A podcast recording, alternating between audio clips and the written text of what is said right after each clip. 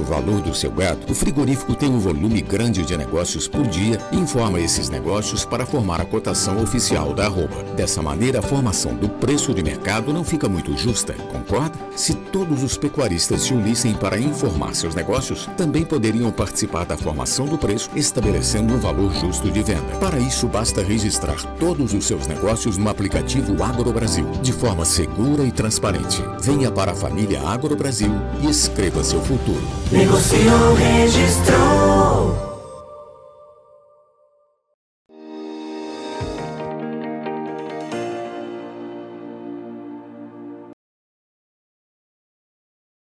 Você acabou de assistir aí a importância de se participar do aplicativo Agro Brasil e principalmente em momentos como o que a gente está vivendo agora, onde é, a gente imaginava que havia atingido um piso aí nos preços da arroba do boi, mas está vendo que é, esse piso pode ser mais embaixo é, pelo comportamento do mercado ao longo dessa semana. A gente vai conversar agora com o Caio Junqueira, lá da Cross Investimentos. O Caio que está é, tá ali de olho nas informações do aplicativo Agro Brasil é, para entender toda essa movimentação. E o Caio ajuda a gente a entender o que, que houve, Caio. Apareceu mais boi, teve menos demanda, é, essa pressão adicional que aconteceu nessa semana aí na arroba do boi. É, tem explicação? Fala, Leite. Tudo bem? Bom dia a todos aí, bom dia a todos os ouvintes. Sempre satisfação estar aqui com vocês. Alexandra, é, assim, é sempre bom, como a gente está fazendo bastante entrevista aí, é sempre bom a gente fazer um retrospecto. Eu lembro que na semana passada a gente chegou a comentar que talvez o boi teria achado um, um limite, né? Que a gente vinha acompanhando os registros aí, usando São Paulo como base que a gente vinha, vinha acompanhando que aquela mínima lá de 305 que, que havia sido registrada umas duas semanas atrás, semana passada parece que tinha perdido assim a, a o, parece que tinha perdido a, a, a, sequência daqueles registros, né? Era uma vez ou outra que o registro 305 no boi comum estava acontecendo e que a gente achava que isso aí poderia até levantar, poderia ir para uma mínima de 310 e, e, e no boi comum e deixar uma mínima para o boi China de 330. É, então, por isso que é, é bem importante é, a gente seguir sempre a sequência dos registros e o relatório, os relatórios que o aplicativo automaticamente solta depois das 5 horas da tarde, aquela sequência de relatórios e gráficos, é, é, é, bem interessante a gente seguindo isso, porque a gente consegue mensurar realmente se está entrando mais ou menos boi, né? Então, é, ao longo dessa semana, hoje é quinta-feira, a gente torna a ver o aplicativo registrar, e agora com até mais ênfase em termos de volume é, do tamanho do lote, é, quando esse animal é ofertado no boi comum para São Paulo, é, então você vê lotes maiores sendo colocados no mercado entre 310 e 305. A gente viu bons lotes também serem ofertados no mercado ao redor de 320 e 325 quando encaixa a China. E a gente passa a não enxergar mais dentro dessa semana, ou pelo menos desses dois, três últimos dias, o boi de 330, né, que seria aquele piso que a gente havia comentado para trás. Então, é extremamente importante a gente seguir o aplicativo e se a gente é pecuarista, é, contribuir também com a, com a informação, com o registro, porque são esses registros, são essas informações é, que, que deixam o ambiente mais propício para tomadas de decisões mais acertadas. Isso para quem está ali no dia a dia, na própria fazenda, na iminência de vender o seu animal ou não. Então é bem importante a gente acompanhar e, e, e, e compartilhar também dessas informações fazendo o registro. Né? Então que a grande diferença que a gente notou da semana passada para essa semana são que os lotes é, estão maiores quando são negociados, a gente notou também que o 330 aparentemente deixa de existir na Praça de São Paulo, quando esse animal é, é ofertado para o mercado China. E a gente passa também a notar que tem um, um pouco mais de, de volume é, em termos de registros e, e quantidade de boi é, ao redor de 310 e 305. Então, é, é uma semana que, que nos surpreendeu, mas aparentemente uma semana que, que o boi parece que, que perde valor ao longo da semana. As escalas aumentaram de forma significativa, Caio? As escalas se mantêm, ela na média, se a gente for comparar com a semana passada, na média ela, nós estamos falando de dois dias a mais de escalas e hoje as escalas médias aí dentro aí do estado de São Paulo elas estão acima de 12 dias. Eu lembro que naquele naquela semana ela estava entre 9,8 e 10 e alguma coisinha, hoje ela já está em média acima de 12 dias. Então significa que é, a indústria está conseguindo fazer a sua programação cada vez mais longa e, consequentemente, entre aspas, cada vez mais barata também nessa compra. Né? Agora, dá, dá para a gente é, bater o martelo que é um volume de animais é, prontos para o abate, que o frigorífico, que os, os pecuaristas já estão ficando sem as pastagens, ou dá para, ou, ou, ou, enfim, dá para a gente entender que pode ser um movimento só é, pontual por conta dessa tendência de frio da semana que vem? É mais uma questão de ajuste só da propriedade para caso de fato a propriedade tenha problema com frio na semana que vem? Enfim, é, como é que a gente entende essa oferta mais essa semana, Kai? Ela veio para ficar, ela deve ter continuidade ou foi só uma coisa pontual para fazer ajuste? Dá para saber isso? Então, Alexandre, é cedo ainda para a gente falar. Eu sei que ah, nesses últimos 30 dias é, a gente já veio com uma oferta de animal maior. Então, quer dizer, as escalas que a gente olhava ali no termômetro de escala do aplicativo AgroBrasil, que elas eram de modo geral vermelhas, é, que indicam escalas abaixo de 5 dias, isso nós estamos falando de 60 dias atrás a gente já tem uns 30 dias que ela vem sambando aí entre amarelo e verde, entre amarelo e verde, entre amarelo e verde. Então, quer dizer, ela vem sambando pelo menos acima aí ou ciscando perto aí dos 10 dias na média. Então, a gente já pega um, um movimento já de safra, né? Mais oferta mesmo, né? Nível nacional. Então, esse movimento de safra não começou hoje, não começou ontem, nem a semana passada quem acompanha, por isso que é estou dando sempre o alerta, por isso que quem acompanha o aplicativo direto já tem notado que a gente já tem um movimento entre 20 e 30 dias de mais escala. O aplicativo mostra isso de forma muito, muito simples. É, e essa semana em si, a gente teve realmente um movimento um pouco mais agressivo de saída de animais, que pode realmente vir de encontro com essa possibilidade que você está falando que seria uma entrada de frio, do pecuarista já se organizando, vou limpar a minha fazenda que eu tenho pronto, vai entrar frio, quer dizer, o que eu vinha tratando, contrato de manutenção, que eu vou ter que passar por um semi-confinamento, já está gordo, eu já vou limpar, então ele já vai se organizando para a fazenda, para a pastagem, não sofrer tanto e tirar o que tem pronto, justamente por isso, para se organizar em termos de facho, em termos de qualidade, de macega e tudo isso. Então você vê que esse movimento pode tá tá vindo de encontro esse movimento de mais volume, tá vindo muito de encontro com o frio que está para chegar semana que vem. Agora, é, se isso é um movimento pontual apenas, é, nós vamos ter que esperar saber. Ainda mais duas semanas para comentar, para saber, né? Que daí a gente vai comentar com um pouco mais de, de acertidão sobre o que já passou, né? Tudo indica que é um movimento que começou realmente porque a gente já está entrando né, nessa sazonalidade do ano, né, que é normal o boi cair entre abril e junho, né, com um pico dentro de maio. A gente já vinha entrando nisso. O aplicativo ajudou a gente a antecipar esse movimento, ajudou a todo mundo que está lá dentro a antecipar esse movimento.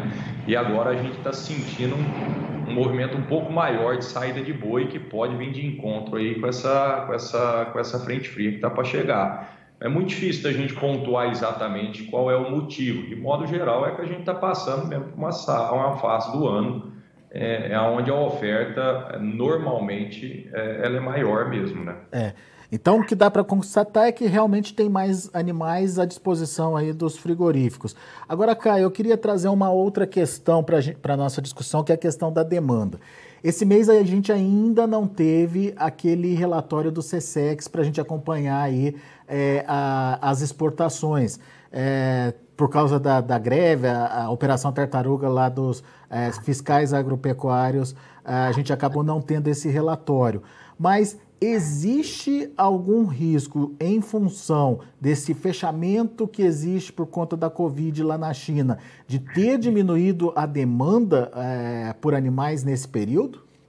Sem dúvida, nós vamos ver isso em algum relatório. Talvez a gente não note neste relatório que nós estamos esperando, porque a gente tem aquele delay né, do que é fechado, do que é embarcado e depois para que faça o relatório. Então, provavelmente é, é, é, essa menor é, demanda, esse problema logístico para entrar, tá, os portos estão todos fechados, provavelmente não vão ver isso num relatório, talvez daqui um mês ou até dois meses para frente nós vamos ver. Muito parecido com o que aconteceu, aquela bagunça que aconteceu no ano passado, na finalização do ano passado, onde estava proibido exportar para a China e a gente teve um relatório onde havia batido recorde de exportação. É, então, tem muito sobre essa é, quando que sai o relatório, sobre qual foi as categorias, qual foi a, o qual foi a data da coleta, de, da coleta desses dados. Então a gente tem muito isso. Provavelmente o que a gente vai ver é, desse relatório atualmente não vai refletir o momento atual, vai refletir talvez um horizonte aí de 30 dias atrás. Mas, mas tem, uma, demanda, mas tem uma demanda, demanda mais fraca da China mesmo, então. Dá para sentir isso. Como é que é? Mas existe uma demanda mais fraca da China? Dá para sentir isso? Atualmente, sim. Atualmente você tem uma demanda muito mais retraída na China em termos lá desse processo de lockdown, em termos lá dessa política de Covid zero, né? É o que vem acontecendo. O que a gente precisa é começar a pensar sobre China e aí a gente está falando de médio a longo prazo, e quando eu falo de médio a longo prazo, eu falo desse ano até daqui um, dois ou três anos, é que a gente precisa começar a ponderar se esse apetite da China que a gente viu acontecer nessa janela, nesses três, quatro últimos anos, vão se manter para frente. Que a gente precisa lembrar também qual foi o start da China em termos de grandes volumes de compra de carne bovina. O grande start dela, que fez a China vir atrás dessa carne, é, barata ou cara que for, mas no caso era muito barata no Brasil, foi justamente que ela teve aquele problema de sanitário, de, de gripe suína, e ela dizimou grande parte do rebanho. Então, a China passou por um processo realmente de falta de proteína. A gente precisa lembrar que a China, o histórico dela de alto consumo em cima da, da da carne de porco. Ela tem um hábito alimentar muito mais voltado à carne de porco do que da carne de boi. Mas o que fez o start da China correr aqui para o Brasil para comprar desenfreadamente, e a gente pega essa história de 3, 4 anos para trás, foi justamente esse processo que eles passaram lá de gripe suína. Hoje, o rebanho da China de porco já está reestabelecido. A carne de porco lá, apesar de ter subido um pouco nessas últimas semanas, ela vem trabalhando num, num, num, num patamar de preço extremamente baixo.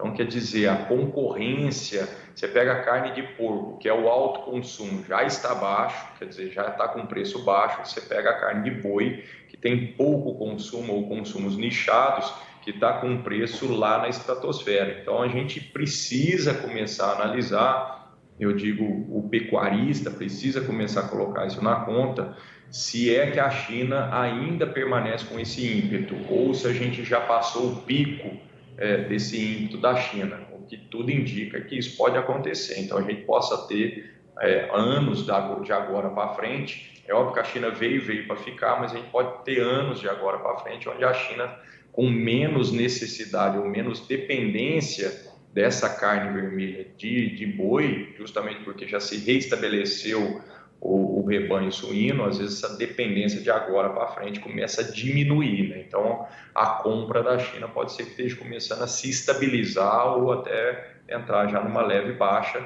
de médio a longo prazo. Né? Muito bem, tem que levar esse fator em consideração também.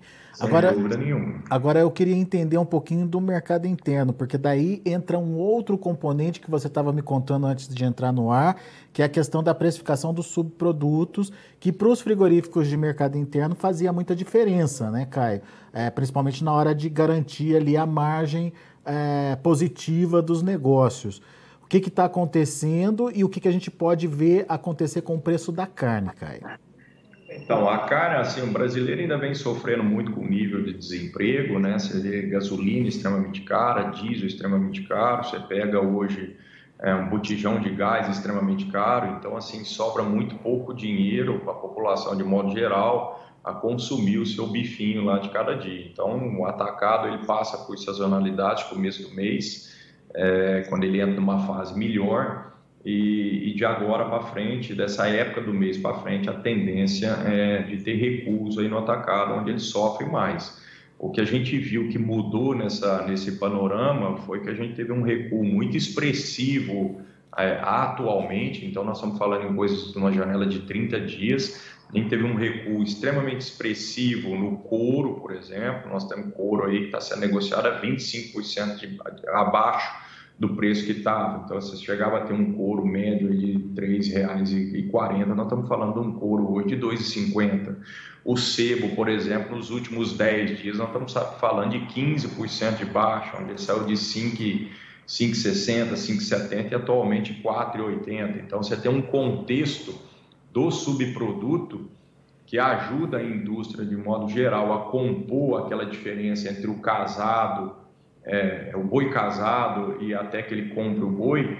Então você tem esse contexto que faz essa, essa formulação da arroba hoje muito menos valorizada. A gente chegou a ter picos ao longo aí desse começo do ano ou do ano passado, onde uma indústria conseguia fazer até 37, 40 reais de subprodutos por arroba.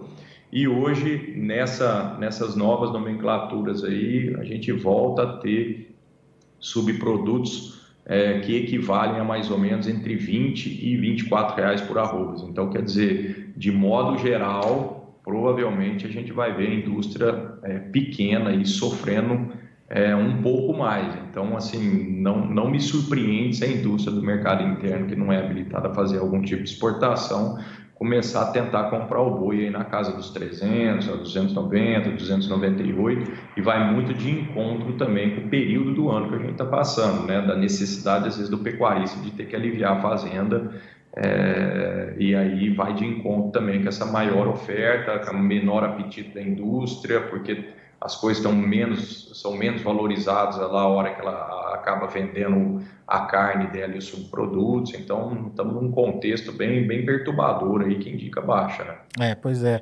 Inclusive para o boi comum, então. É, especialmente para o boi comum, né? Porque você tem o dólar que saiu do, de 4,70, 4,68 há uns dias atrás, e hoje já está equivalendo a um dólar de 5,20 então você tem também uma quem faz a exportação, quem tem habilitação para é, para outros países, ele flerta talvez um pouco mais com volatilidades em termos de fixação de preço, fixação de dólar, mas quando o dólar dá essa arrancada por alguma turbulência internacional, o cara dá conta de traçar, de fazer uma tração melhor no fluxo de caixa. E isso não acontece para dentro da pequena indústria que está aí sambando é, o dia a dia do mercado interno, né? Muito bem. Uh... O Vitor Pires está comentando aqui que Pequim está em lockdown e parece que o Xi Jinping vai fechar o país inteiro. É, não, não, não foi isso que a gente viu, não, né, Caio? Pelo menos alguns sinais de arrefecimento da, dos lockdowns parece que começaram a acontecer já, né?